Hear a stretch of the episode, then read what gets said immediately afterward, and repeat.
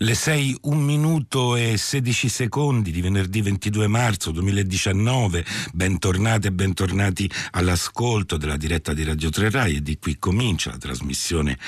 che esce dalla notte e apre la programmazione della rete con le sue musiche, le sue storie, le sue immagini. Vi danno il buongiorno a Ennio Speranza, in regia alle scelte musicali, Emiliano Trocini che cura la messa in onda alla console e Attilio Scarpellini che vi sta parlando. E la nostra parola del giorno, il filo rosso musicale che si dipanerà fino a stasera a Radio 3 Suite, oggi sa di sfida, di competizione sportiva, rinnova un po' quell'idea, anzi quella metafora della vita come corsa che tanto piaceva al filosofo Thomas Hobbes, ma non è detto che una volta giunti al traguardo, questa è la parola, uh, poi si sia veramente arrivati. Spesso al contrario si scopre che in realtà il traguardo era un altro, il nostro nostro numero di messaggerie è, è il 335 5634 296, potete scriverci via sms o su whatsapp cosa musicalmente vi ispira. La parola traguardo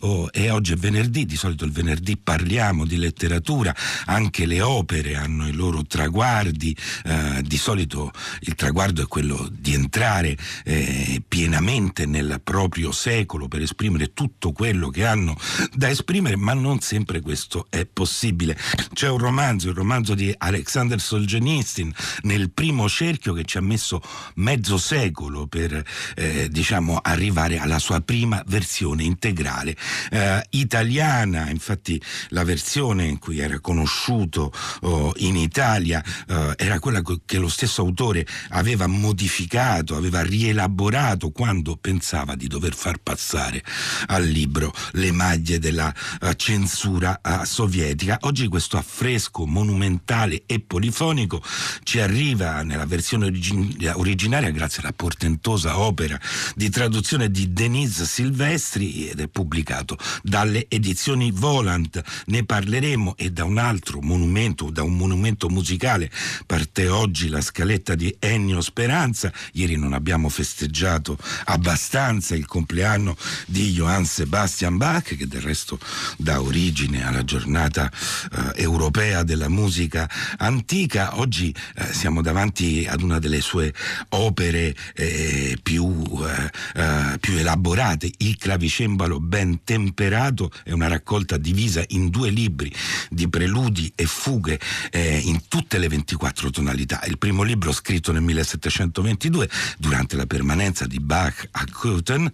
il secondo venne approntato 22 anni dopo, mentre Bach si trovava invece a Lipsia e ciascun libro contiene 24 coppie di brani, ciascuna delle quali consiste in un preludio e una fuga nella stessa tonalità. La prima coppia in Do maggiore, la seconda in Do minore, la terza in Do maggiore, la quarta in Do minore e così via. Lo schema continua seguendo la scala cromatica fino al completamento, scrive Ennio Speranza nella sua nota, di tutte le tonalità maggiori e minori. È un vero monumento dell'arte tastieristica e contrappuntistica, uno dei vertici della musica occidentale e insieme un, un grande traguardo per l'appunto raggiunto da Bach e noi ascoltiamo l'ultimo l'ultima fuga del secondo libro, Preludio e fuga in Si minore, BVV 893 dal clavicembalo ben temperato, libro 1, Leon Berben al clavicembalo.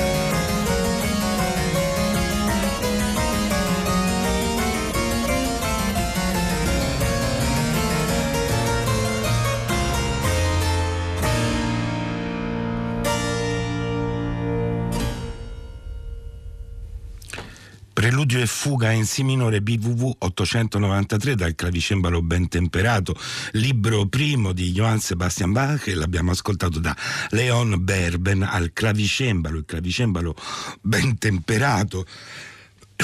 Scusate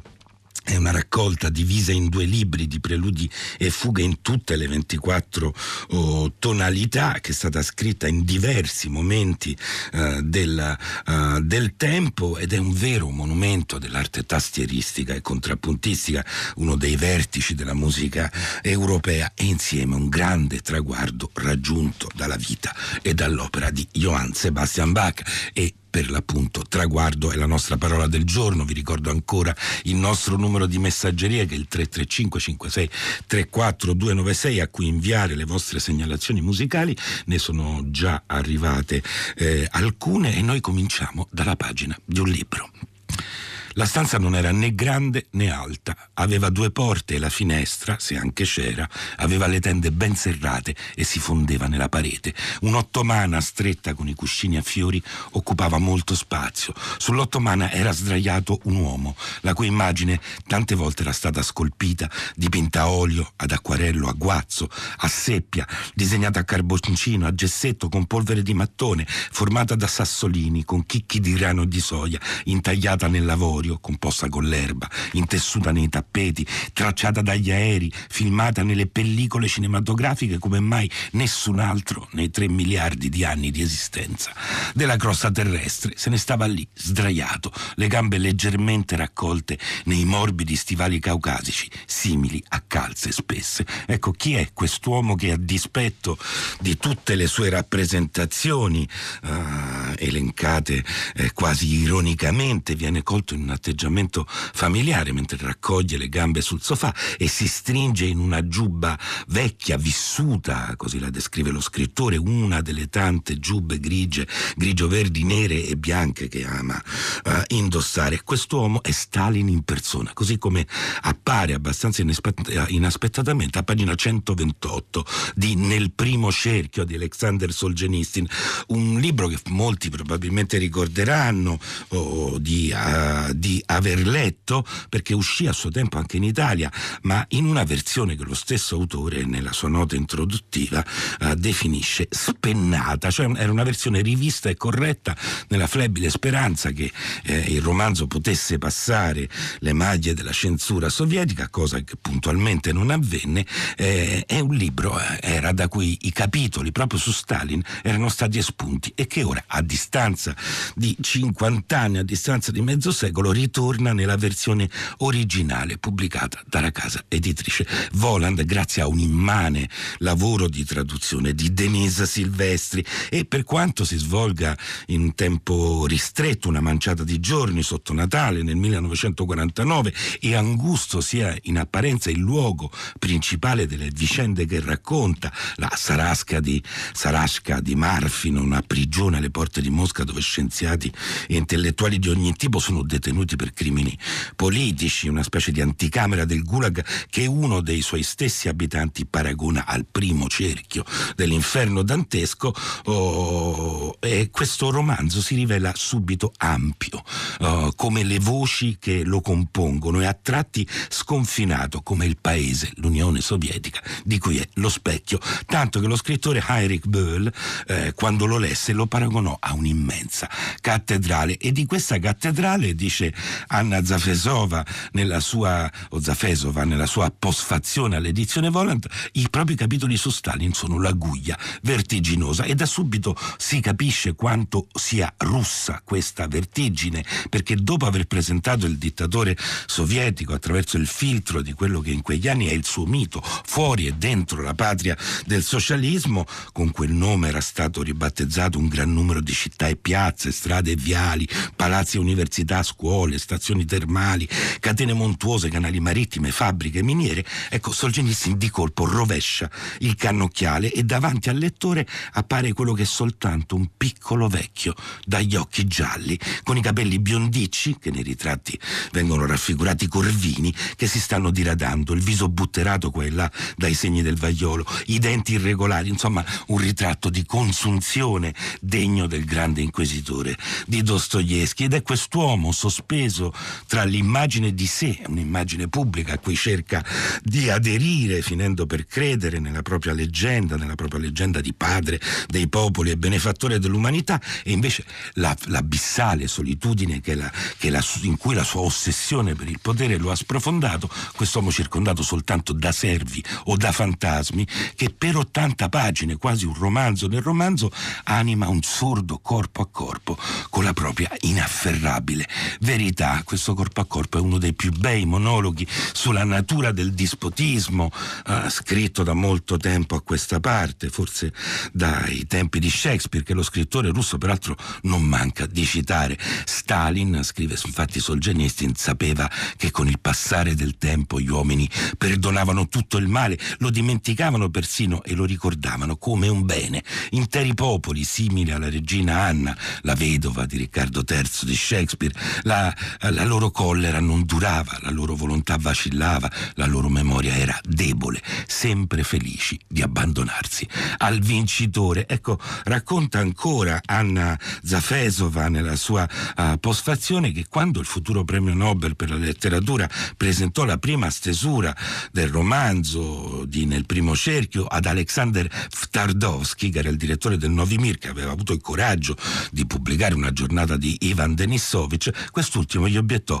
che non poteva inventarsi dei dettagli così precisi e certi sulla vita di Stalin, cioè sulla vita di un monarca che viveva asserragliato dietro le mura del Cremlino e Solzhenitsyn gli rispose che Stalin doveva mietere la semina della sua segretezza. Visse in segreto e dunque chiunque oggi ha il diritto a scriverne qualunque cosa secondo la propria immaginazione. Questo è il diritto, diceva Solzhenitsyn, e il compito dell'artista. Il bello è che stando poi a quanto gli storici sono riusciti a ricostruire della personalità staliniana il ritratto di Solzhenitsyn, il ritratto oh, che appunto copre queste 80 pagine nel primo cerchio, oh, sembra non sia andato oh, molto lontano dal vero, ma quello che è veramente sconcertante è scoprire quanto questa fisiologia di un potere totalitario che dovremmo ormai sentire lontano oh, da noi si riveli a tratti invece molto più vicina ai nostri poteri attuali quell'era che qualcuno ha battezzato post-democratica, molto più vicina di quanto ci piacerebbe immaginare.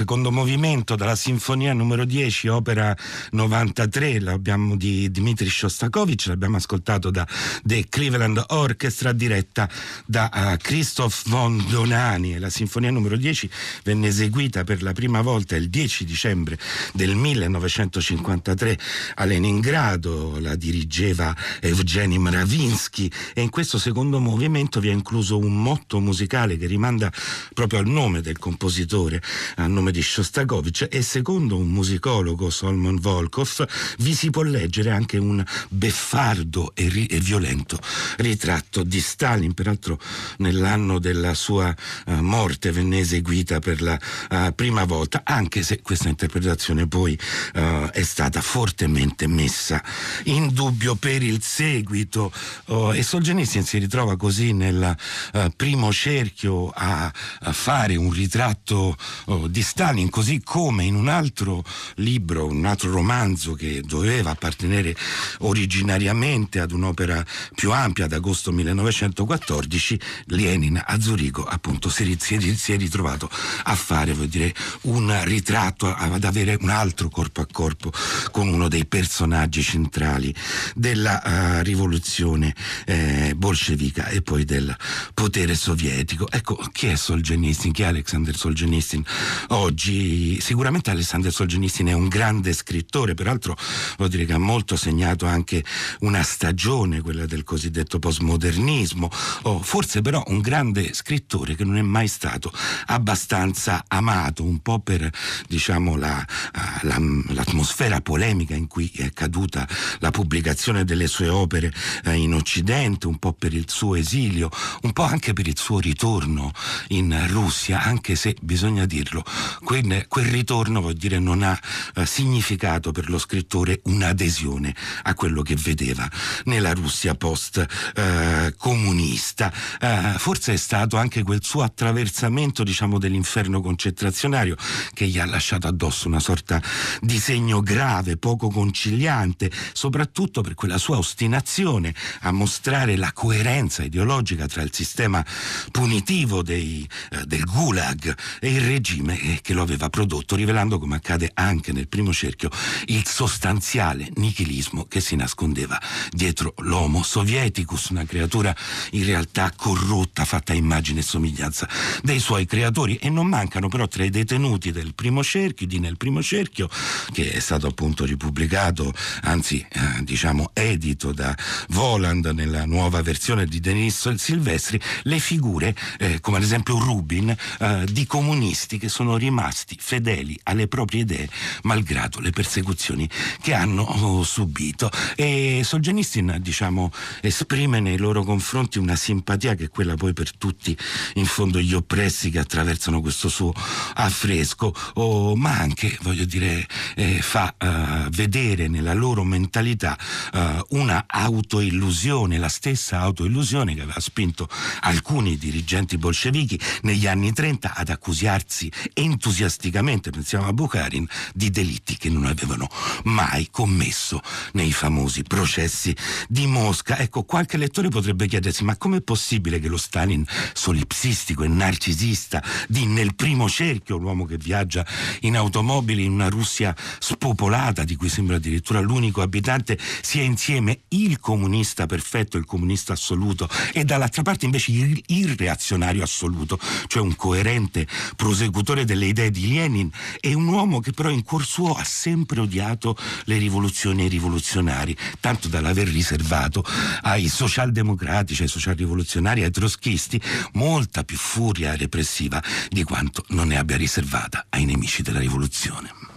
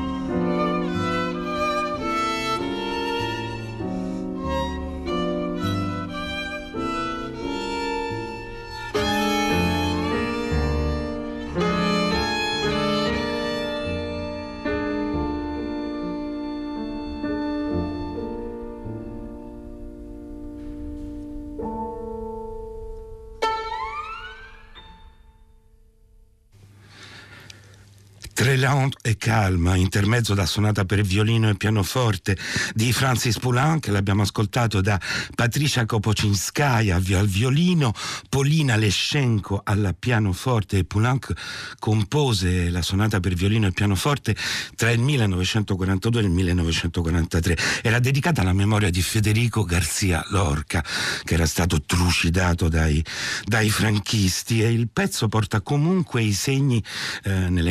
asprezza del primo dell'ultimo movimento della, e nel tagliente profilo ritmico dei temi, così scrive Ennio Speranza, uh, i segni della Francia occupata in quegli anni. In epigrafe all'intermezzo spagnoleggiante si può leggere l'incipit uh, della poesia uh, La Seis Cuerdas, la chitarra fa piangere i sogni, appunto Federico Garcia Lorca, e in questo movimento si attua quell'espansione calorosa del canto nobile e popolare ad un tempo che è il contrassegno più tipico della musica di Poulenc.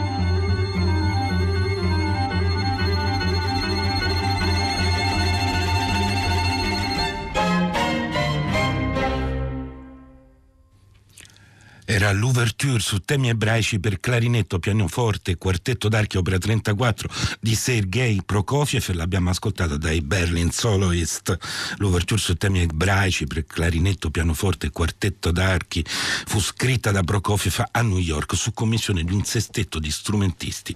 ebrei russi, i cui membri erano appena arrivati in America, addirittura dall'estremo oriente alle 6.41 minuti a 19 secondi, il momento di salutarci. Eh, domani e domenica al microfono torna Anna Menichetti, tra poco il GR3, poi la rassegna stampa internazionale di Radio Tremondo con Luigi Spinola e l'ultima scelta di Ennio Speranza è quella dei Motor Psycho, un gruppo di rock alternativo norvegese che si è formato a Trondheim nel 1989, Circles.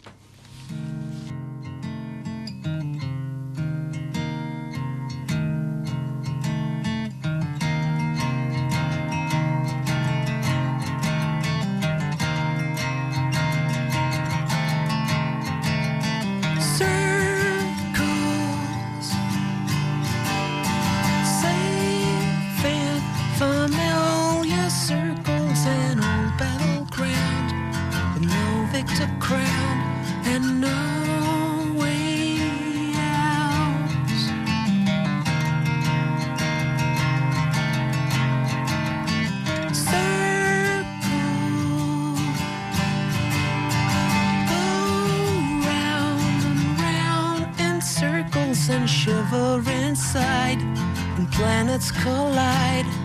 Lifetimes slip by in these circles.